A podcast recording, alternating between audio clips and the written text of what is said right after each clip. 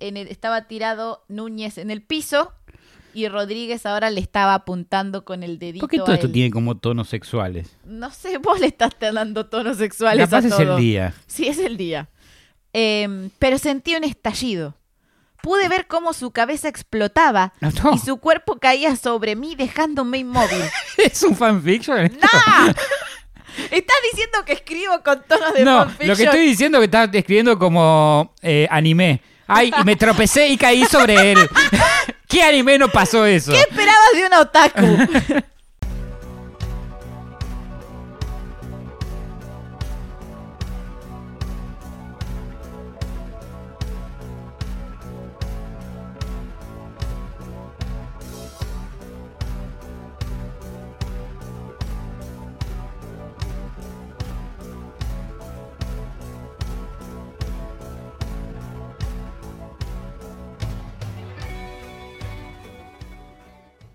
Bienvenidos a Cuentitos en la Virgo Cueva, cuentos para adultos contado para chicos, para contarles a tu pareja antes de dormir.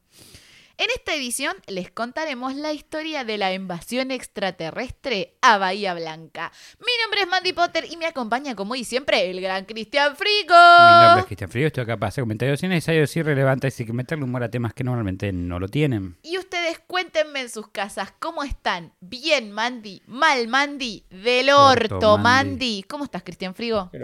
Del orto. Ya, ya ni me quiere contestar, Cristian Frigo. ¿Cómo voy Estaba a- justo aprovechando para tomar para que no me Claro, pregunte, para que, pero me le vamos a un preguntar huevo. igual. ¿Qué ve? ¿Qué ve? ¿Así me vas a contestar? ¿Qué?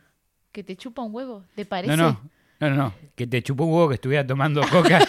claro, ah, bueno, perdón. Es que te vi y cuando te estaba hablando ya, ya era demasiado tarde. Me ya lo estaba siempre. preguntando. No fue a propósito. Pero bueno. Bueno, vamos a, a- a contarles esta bella historia hoy. Bitácora del Cabo Núñez. Del cabo. Era martes. El cabo del 8 era. Del Cabo del 8. Era martes 5 de septiembre de 2023. Y lo recuerdo como si hubiese sido la semana pasada. ¿Qué día era? 5 de septiembre. Fue la semana Ah, fue la pasada, semana pasada, literalmente. Estaba en la eh, aeronaval del comandante Espora, Bahía Blanca. Comandante Espora. Se llama así. Todo pintaba vieja. tranquilo. ¿Qué? Embriagándome en la vieja. En, en la vie- en la vieja aeronaval, del comandante Espora. Con el comandante Espora. Todo pintaba tranquilo. Yo, un simple empleado, estaba ahí con mi compañero Cacho jugando al truco. Cachito. haciendo la vigía del turno noche como siempre. Pintaba ser una noche más, tranquila. Como habíamos pedido una pizza, las pizzas de Normita, que eran súper ricas, canté truco y veo a Cacho Quiero recaliente porque una vez más pierde la partida. Ah. No tenía para pedir retruco. Pero vos tenés que pedir igual. Y Ah, sí. Chicos, tienen que pedir igual el retruco, porque se les paspa cuando pedís retruco. Sí. No sé, no sé jugar al truco. Y si te dicen quiero vale 4, se te paspa vos. Bueno, no, no, no sé, no entiendo por qué no sé jugar al truco. Tiene un truco. Claro, tiene un truco. Canto truco y veo que Cacho se recalienta porque una vez más pierde la partida. Maldito. Se me ocurre decirle de jugar al chancho va. Cacho, cachito, no te calentes. ¿Así trabajaban estos? Sí, así trabajaban estos. Típico Argentina. No te calentes, vamos a jugar un chancho va. Decirle a Rodríguez que deje de dormir la siesta y venga también. Cacho, la siesta el otro. Sí. Qué manga de argentinos empleados del Estado.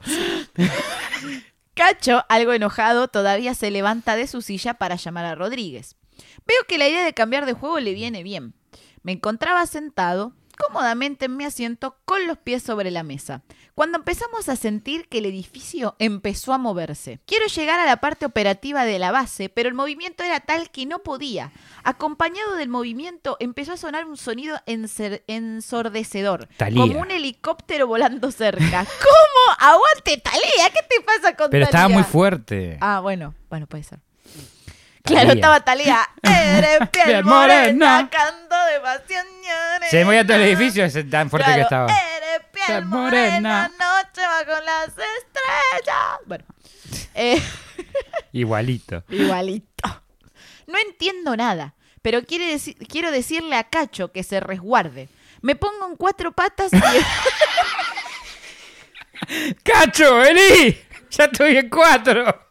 Resguardate en mi trasero. reguardame esa. Resguardame esa acá, papito. Me pongo en cuatro patas y empiezo a moverme con dificultad hacia la salida. Paso el umbral de la puerta y miro al cielo. Y ahí lo Y ahí vi. lo sentí. Y A ahí- Cacho. Dios. Yo no me meto tanto en tus cuentitos. Che, un día que hago un cuentito, yo no me dejan continuar. Es que se, no, fue Cacho que se le metió a este.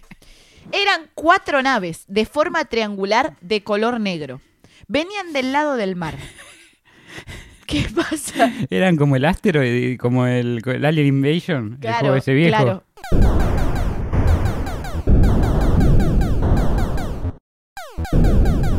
De pronto, dentro de mi cabeza, escuché una voz robótica, como si fuera un alto, altoparlante, y me dijo, o nos dijo, no, no me quedó claro si los demás podían oírlo, lo siguiente.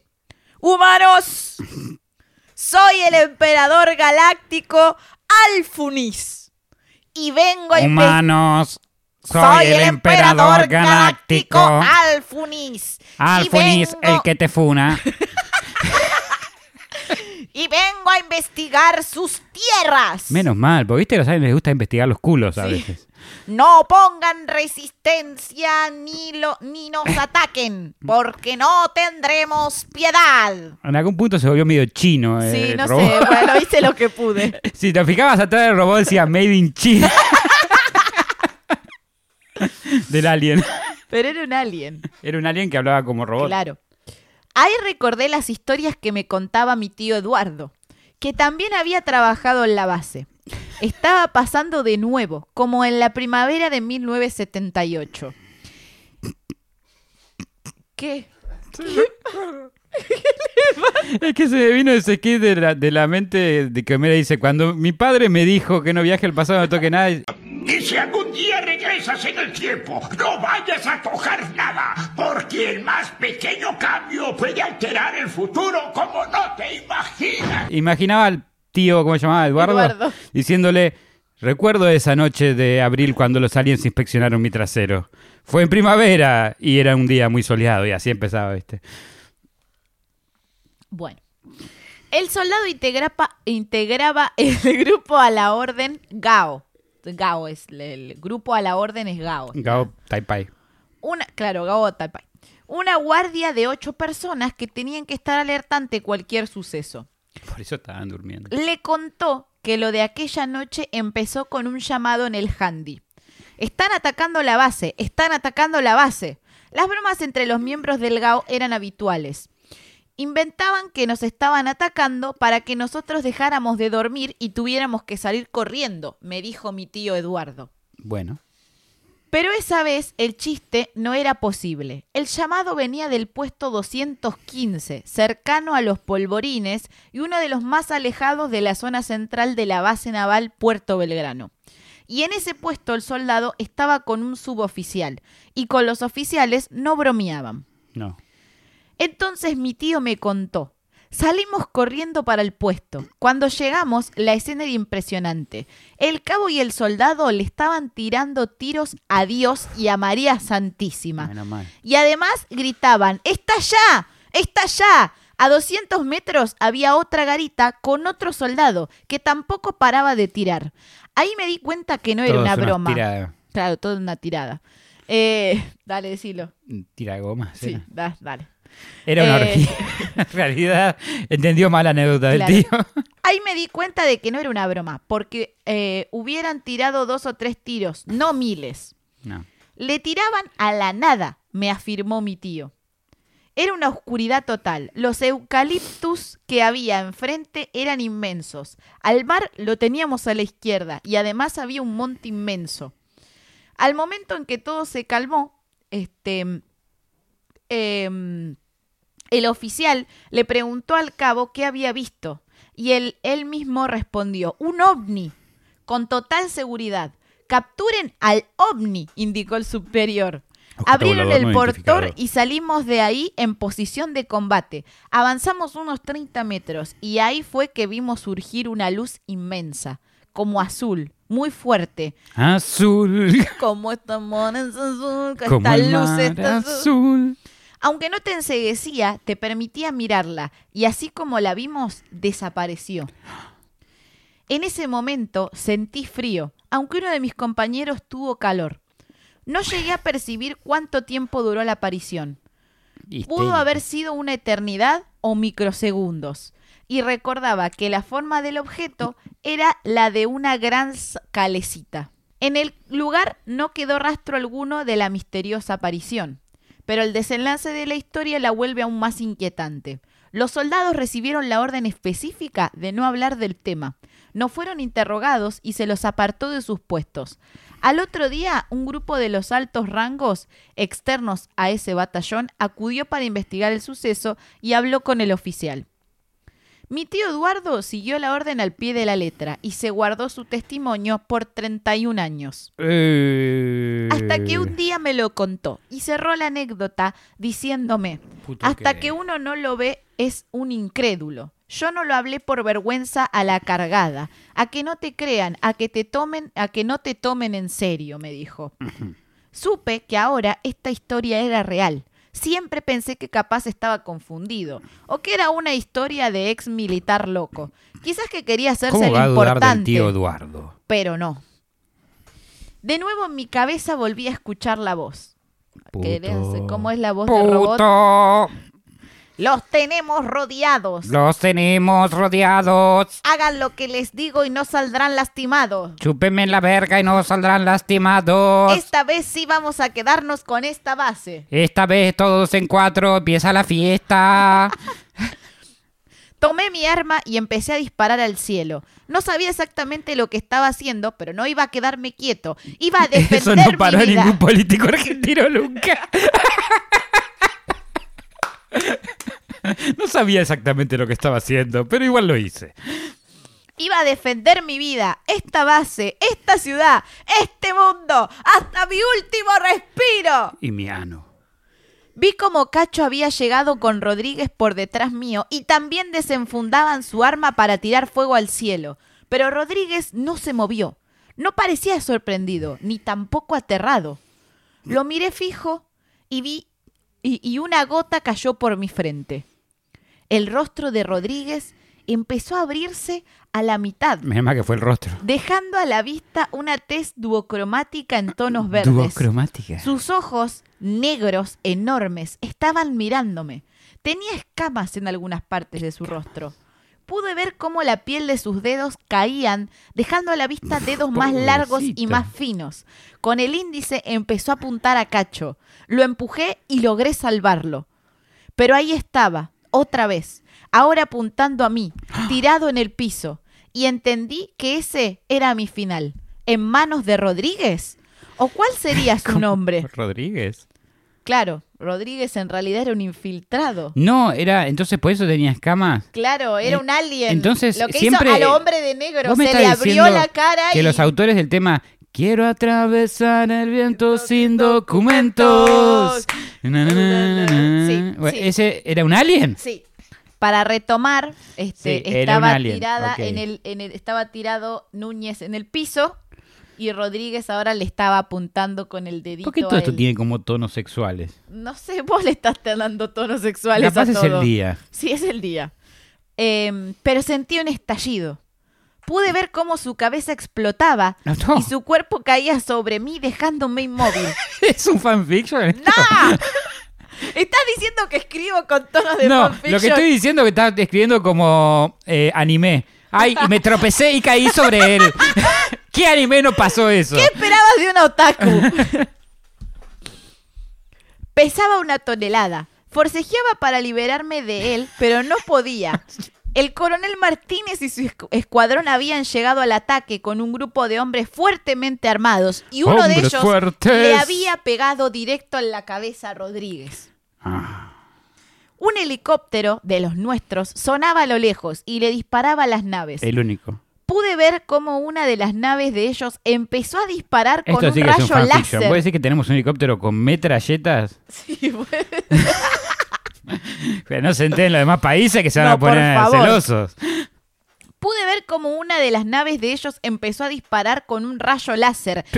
Y vi cómo le daba a tres de los hombres del coronel Martínez. Un niño flotó sobre mí y voló un auto con su rayo láser. Quise ocultarme, pero me levantó con sus poderes mentales y me sacudió. Es cierto, lo vi con mis 18 ojos.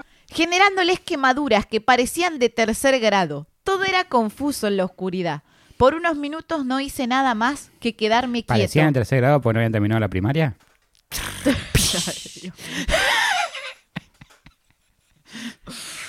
Em, todo era confuso en la oscuridad. Por unos minutos no hice nada más que quedarme quieto, escuchando los disparos de mis De compañeros. repente estaba con un montón de hombres en la oscuridad y yo no tengo que ver los, los tonos así. ¿Y con alguien encima era? Ya se Sí, había no, sentado. no, lo tenía encima. Todavía lo tenía encima en la oscuridad. Ok, soy yo, ¿no? Soy yo. Ustedes díganme si soy yo el que ve las cosas así. Cerré los ojos sin saber qué hacer y lleno de impotencia.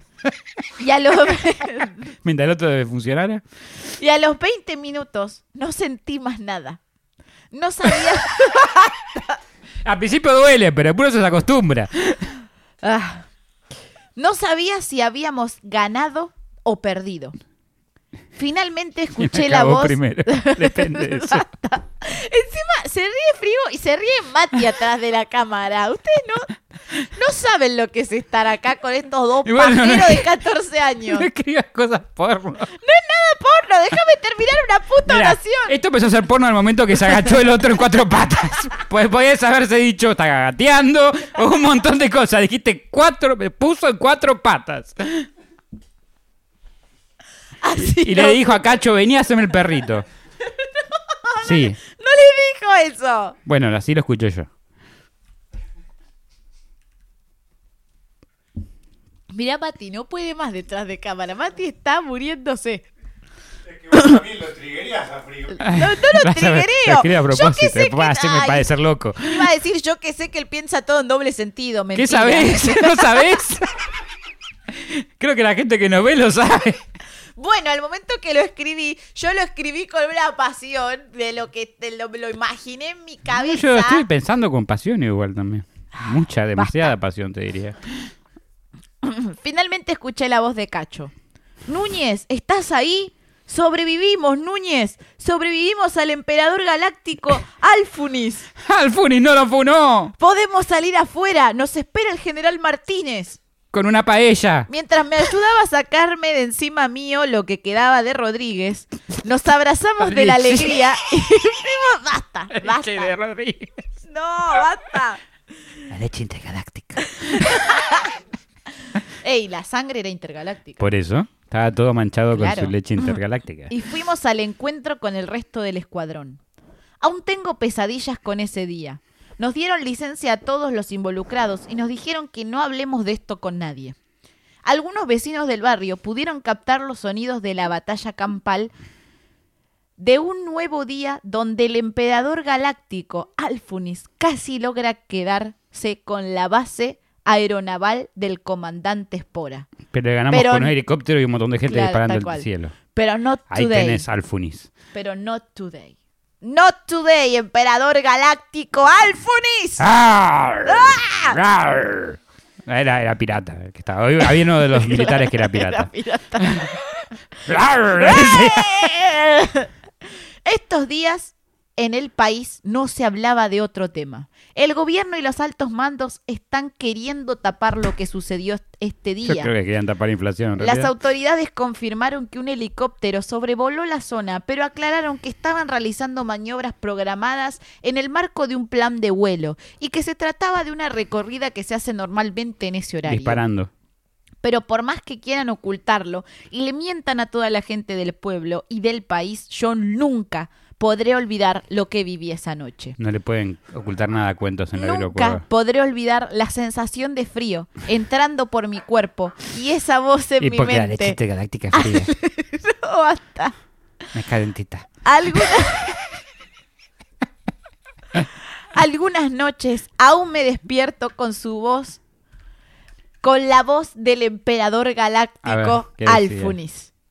No, no, se despierta Ah, con el ok. recuerdo de la voz. ¡Acabé!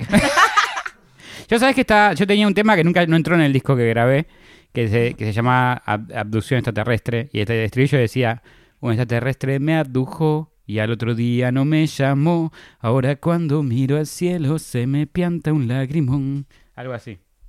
Ay, qué, qué- qué sensible. Qué, qué dramático. Lo Igual era porque se lo habían cogido en la nave y se habían enamorado. Sí, me di cuenta. No hacía falta que lo explique. No sé si era muy tierno el tema. Era tierno, era tierno. Pero tenía mejor ritmo en el... en- Sí, no me- me, acuerdo, me no- me acuerdo la melodía. Bueno, vamos al epílogo y al caso real. La Eso- realidad... ¿Eso no pasó? No, no pasó. o no lo sé, capaz sí. Capaz sí. El mundo es muy grande, Claro. mucha gente. La realidad es que No de toda esta ficción y fantástica historia del Cabo Núñez, eh, la noche del martes de la semana pasada se desató un enigmático incidente en la base aeronaval Comandante Espora, ubicada en las cercanías de Bahía Blanca, que dejó a la comunidad perpleja y con numerosas incógnitas por resolver. La Fundación Argentina de Omnilogía, la FAO, se posicionó al respecto. Según el presidente del FAO, Luis Burgos, poco después de las 20, el personal del servicio de la base detectó la presencia de un objeto volador no identificado, que sobrevolaba la zona a una altitud regular. Inmediatamente se dio aviso a las autoridades superiores, superiores quienes ordenaron repeler la intrusión desde tierra. Durante Con más de... antirrepelente de, de aliens. Claro. Durante más de 20 minutos se desplegó una acción para abordar el misterioso objeto, incluso con la participación de helicópteros Sea King, eh, CIA, ¿se dice? CIA. Sí, Mira, Mati dice que sí, debe ser un entusiasta de los helicópteros argentinos. que Bien. estaban en, King. Ah. Sí, o sea, Sea King puede ser. Sea sí. King, que estaban en vuelo programado en la región y a los que se les ordenó aterrizar de inmediato. El ovni, descrito como un solo intruso aéreo de color ámbar con cambios cromáticos al azulado, habría violado el perímetro de la base ingresando por uno de sus laterales. Menos mal que violó el perímetro, porque con vos siempre puede, puede ser otra cosa. No. Siguiendo a Burgos, aún se desconoce el resultado de esta operación, si el objeto fue abatido o si logró escapar, ¿Qué vamos a así como si hubo efectos colaterales. Las autoridades han descartado la posibilidad de que el personal de la base resultara herido, a pesar de, las informaciones iniciales que sugerían un ataque de cuatro objetos triangulares negros provenientes del mar dijo el documento. En contraposición, la versión oficial emitida por la base aeronaval afirmó que Fueron no se utilizó ninguna munición de ningún calibre, por lo que entró en contradicción con videos captados por testigos con sus teléfonos celulares, así como eh, con las no se imágenes. puede tapar todo tan No. fácil. Así como con las imágenes de una cámara de seguridad de una vivienda cercana que capturaron los momentos de tensión.